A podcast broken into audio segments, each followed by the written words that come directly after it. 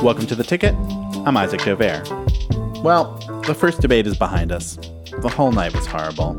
The format was not sufficient. Chris Wallace, the moderator, failed to keep control. But the reason for nearly all of that was President Trump.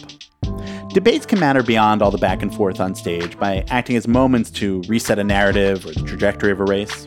Now we've got 5 weeks left, and it doesn't seem like that has happened. But what happens if the vote follows where the polls currently are, Trump loses, and then won't accept the results? Last week, a reporter asked him if he'd commit to a peaceful transfer of power, and the president refused to. That same day, we published this month's cover story in The Atlantic about the powers the president has to muddle the vote itself. And my guest this week is the author of that story, Barton Gellman. He's an Atlantic staff writer and a Pulitzer Prize winner for his work breaking the Edward Snowden story. I asked Barton to explain how the president could manipulate the outcome. The Trump presidency has been a series of guardrails broken, norms shattered. Pick your cliche. But we don't yet know what he'll do to stay in office if he loses. Take a listen.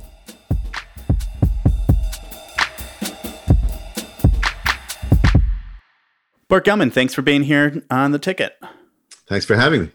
So this piece of yours landed, as it happened, at the moment when we had a question from, of all people, a reporter for Playboy to the president in which he did not commit to a peaceful transfer of power should he lose. What went down?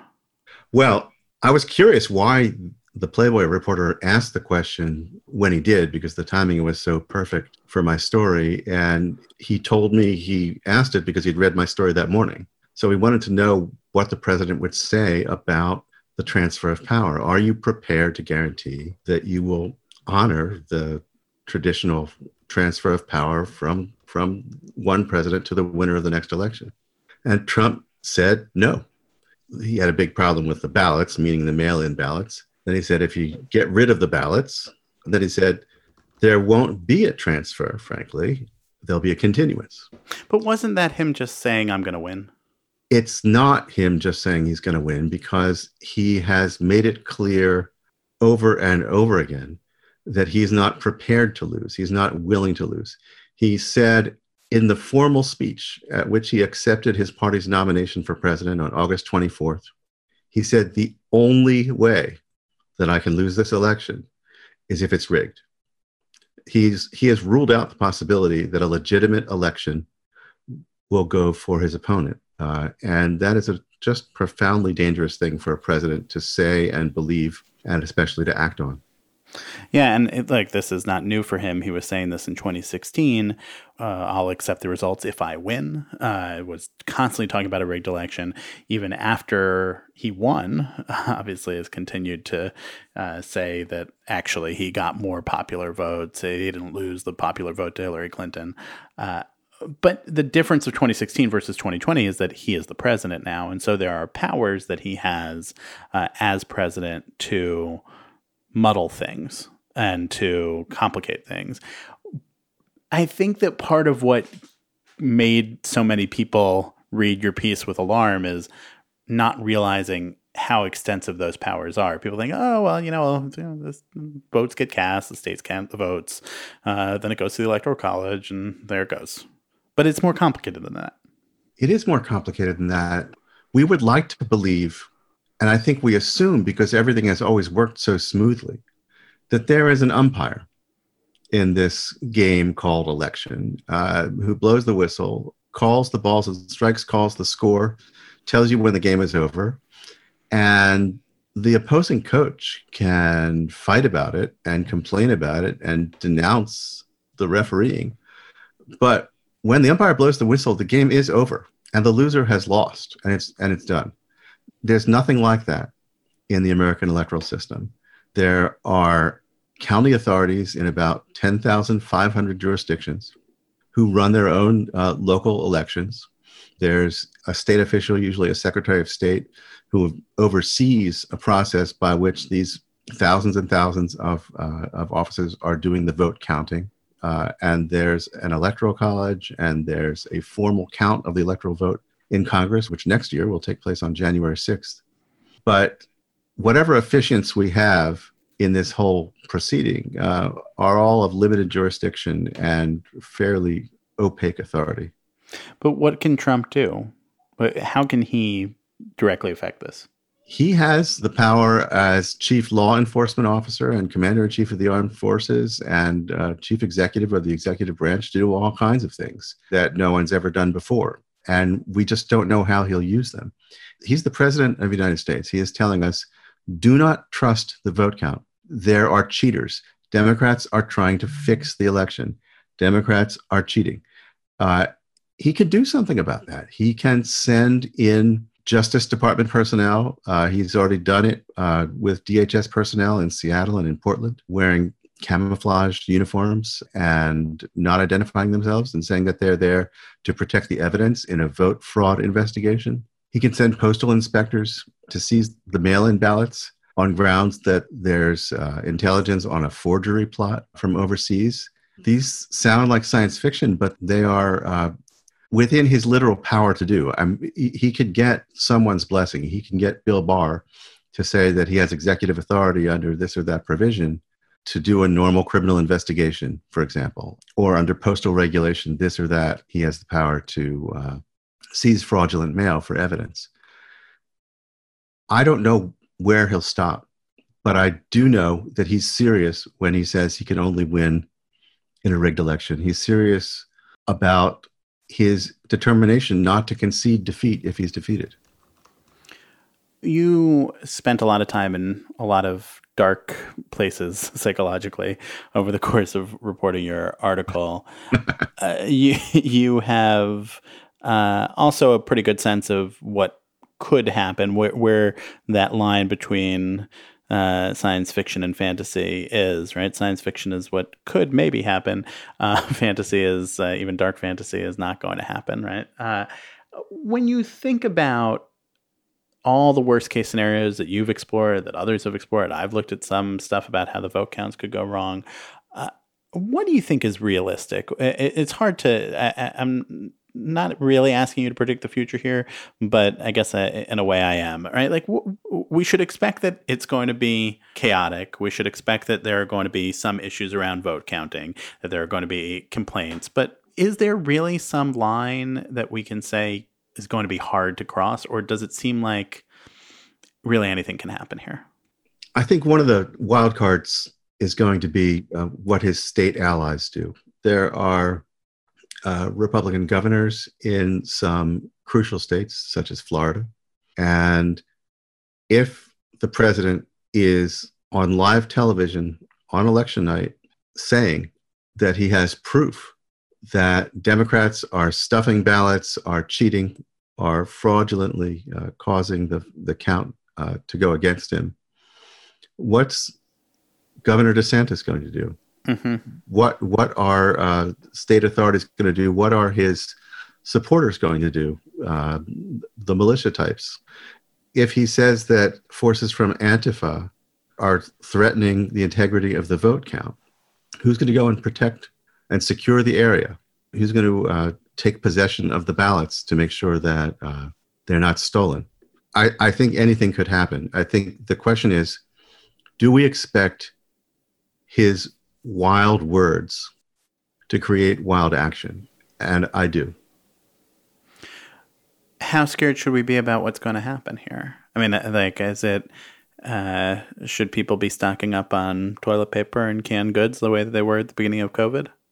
I certainly don't think that's where we are. I think where we are is in a place where we need to recognize that this is not a normal president. It's not going to be a normal election. There is significant risk to voters being able to vote and counters being able to count the vote. And we shouldn't be surprised when that happens. We shouldn't let our reflexes be dull. We should know what we're going to do if someone announces that all vote counting has been brought to a halt under emergency powers. I think everyone who has a role in the election, as an administrator, as a law enforcement officer, as a state official, as a county official, should be thinking about what they'll do if they hear something very unfamiliar and not normal. How will they respond? Because in the moment, it's going to be hard to believe it's even happening. You mentioned Florida, Ron DeSantis, the governor there, the old Tim Russert line, Florida, Florida, Florida, right? That's from 2000, when obviously Florida was a very troublesome vote counting state in the presidential election. That went to the Supreme Court. When you were writing your story, Ruth Bader Ginsburg was alive. Now she is not, obviously, and there is likely to be, if the Senate Republicans proceed as they seem to be doing, a new confirmed justice, Amy Coney Barrett, on the bench. How important might the Supreme Court be to this election? What is the difference of if she is not confirmed before the election versus having her there? We don't know whether the court will be a sort of venue of important action in this election. There will certainly be lots of litigation. There is already lots of litigation about the way the election will proceed, the way voting will proceed, the way counting will proceed. There's been fighting in 42 states, I think, last count, mostly in state courts, because election law is state law primarily. And so you could have disputes about the election in state courts for sure. There are some opportunities for bringing it into federal jurisdiction as well. People on the left who worry that the Supreme Court is just, can't wait, getting ready to grab the election vote and vote in Trump. I don't personally believe that. I believe the court would be very reluctant to get involved in this election, that it was a traumatic event for the court and the country in Bush v. Gore, that Roberts in particular would be worried a great deal about the legitimacy of the court if it had to settle another election, or if it chose to settle another election. Although President Trump has said that he wants the justice there to do that. Especially after the president has said, I need another justice to be on my side when the court takes up this election. That would be an especially bad time for the court to do so if it wants to keep its mystique and its legitimacy as an institution apart from our democratic processes. I doubt the court will be eager to get involved. And the thing is, there are all kinds of ways for the process to be litigated, so to speak, without the participation of any court. The possibilities are that Trump will try to get his state allies to appoint Trump electors for the Electoral College, because he'll say the vote count is hopelessly damaged by fraud. That he will say, in order to represent the will of the people of your state, you need to appoint Trump electors because the Democrats are trying to steal the outcome. Right. And if they do that, there are potentially two slates of electors who want to cast the same 20 votes for Pennsylvania, and they're casting them on opposite sides. And then Congress has to decide which votes count.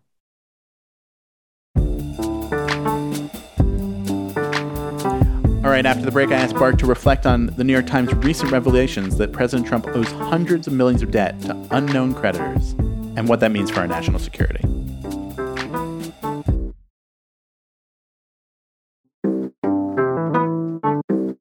So, Bart, you have been a national security reporter for a long time. You won a Pulitzer Prize for being part of the group that broke the Edward Snowden revelations about the NSA. You've got a new book recounting that experience, which is a pretty searing one personally and professionally. One of the questions that comes up about the New York Times piece about the president's taxes is this charge that private information has been revealed and that shouldn't be revealed, and that there's an issue with that. Of course, none of us outside of public office are used to publishing our tax returns.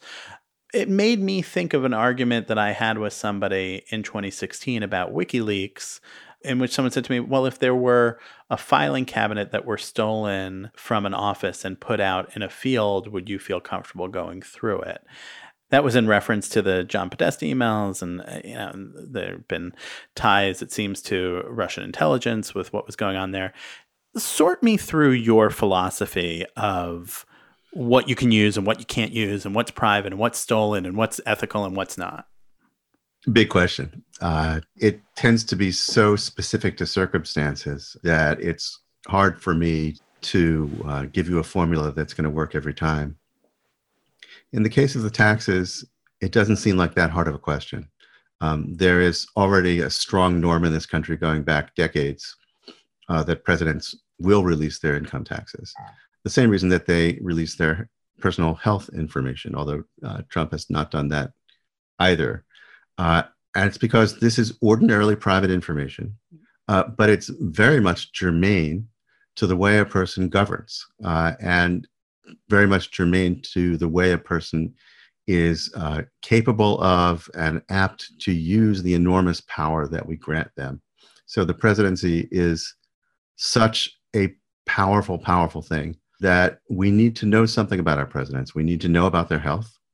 We need to know whether they're saddled with enormous debts, whether they're cheaters in business, whether the stories that they tell us about their business success are true stories, whether they have conflicts of interest that would cause them to make decisions using the power that you have of the chief executive of the United States on behalf of your own personal financial interests. And the taxes are a window into all those things.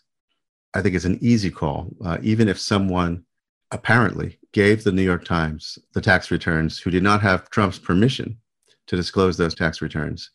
That may be a tort or a civil wrongdoing by the person who gave the information. But it's well established in First Amendment law that a journalist may not be held liable for publishing information that was taken without permission.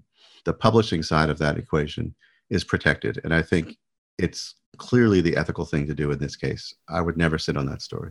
The Times reporters have said that the sources that gave them the tax returns all had legal access to it. Do you think there's any difference in that question of if they had said, you know, there was a burglar who went into the accountant's office and grabbed the files for us, and that's how we got them. Is there anything there? There is something there that you want to understand the motives of the burglar. You want to understand those circumstances as well. Look, I was the recipient of some 50,000 documents from Edward Snowden that were all highly classified and nearly all from the National Security Agency. He is charged with espionage for unlawfully giving those to me. He took documents he was not entitled to take out of the NSA and gave them to someone else. That is a kind of theft. And I've had very senior people in the U.S. government ask me how I can sleep at night, how I can live with myself for being the recipient of stolen goods here. And my obligation is to public knowledge. And I believe that you have, in that case, two quite large interests that run into each other. I mean, one is self-defense. We have national security secrets to keep us safe. And the other is self-government. And when self-government and self-defense come into conflict, then you have to make hard calls. But just the fact that the government stamps it a secret doesn't mean it should be forever secret. And just the fact that I want to know some information doesn't mean that I have to know it. There are potential national security implications from the president's tax returns. We see that he's loaded with a lot of debt. Do you think that we know enough to know what the answers to those questions are at this point? Or is it that there are more questions that now need to be answered? Well, we've learned a lot that's new, and as often happens, we now have a whole bunch more questions. We know, for example, that Trump owes hundreds of millions of dollars in debt. He owes much more than he produces in income from his properties. In fact, many of his properties are money losers. So he's losing millions of dollars a year on a bunch of golf courses. He owes hundreds of billions within the next 4 years. How is he going to pay that? It's a national security question because he has ways as the president of the United States of doing things that would produce a great deal of value for someone else. And is he going to sell access to that? That would be a question you would have to ask if you knew that someone was in tremendous debt. If someone were guarding something valuable for you, if you hired someone to watch your most precious belongings, and then you found out that person owed hundreds of millions of dollars and had to pay them back soon and had no obvious means of doing so, that would be relevant to your consideration of whether you had hired the right person. The question with all of this ends up being how much of this is Trump derangement syndrome, conspiracy thinking, that he could be in hoc to foreign interests, and how much of it is more. Do you worry about things going down that road? Well, you could clearly speculate yourself into all kinds of spasms, and it's not necessarily the case that Trump owes his money to hostile foreign interests. We know it's unlikely he owes the money to standard commercial banks because they all stopped lending to him because he was a poor risk. We know that even Deutsche Bank, the last of the banks to abandon him, became chary of it. And from what I've read, just as a reader, it's unlikely that he owes that money to Deutsche Bank. So now you get into foreign interests and non-commercial banking and random rich people. So there are good reasons to ask questions, but we don't know the answers and can't pretend to. Your book gets into a lot of the very intense circumstances of your life when you reported on Snowden and after you reported on Snowden. That was a different time in a lot of ways. It was 2013 when the Snowden stuff first hit. So much has happened in politics since then. So much has happened in technology since then, our understanding of all this stuff. Do you think that the way that that played out in the public sphere would be different now than it was then? I think it might be different because Trump and Obama are so different. Under the Obama administration, I knew there was a hypothetical risk that I could be charged with espionage for publishing National Security Agency secrets. It had never been done before, but there was a way to read the law to make that possible. I didn't think it was at all likely, and I didn't think that I was going to be arrested. I had to worry about hackers trying to steal the documents and all kinds of other things that did happen. But I didn't believe that the president would authorize something wild. And I think that if Trump were president and there were journalists publishing national security secrets on a regular basis from month to month to month, based on some of the things he's said and done, I think that story could have had a different ending. All right. Well, let's leave it on that. Bart Gellman, thanks for being here on The Ticket. Thanks, Isaac. Take care.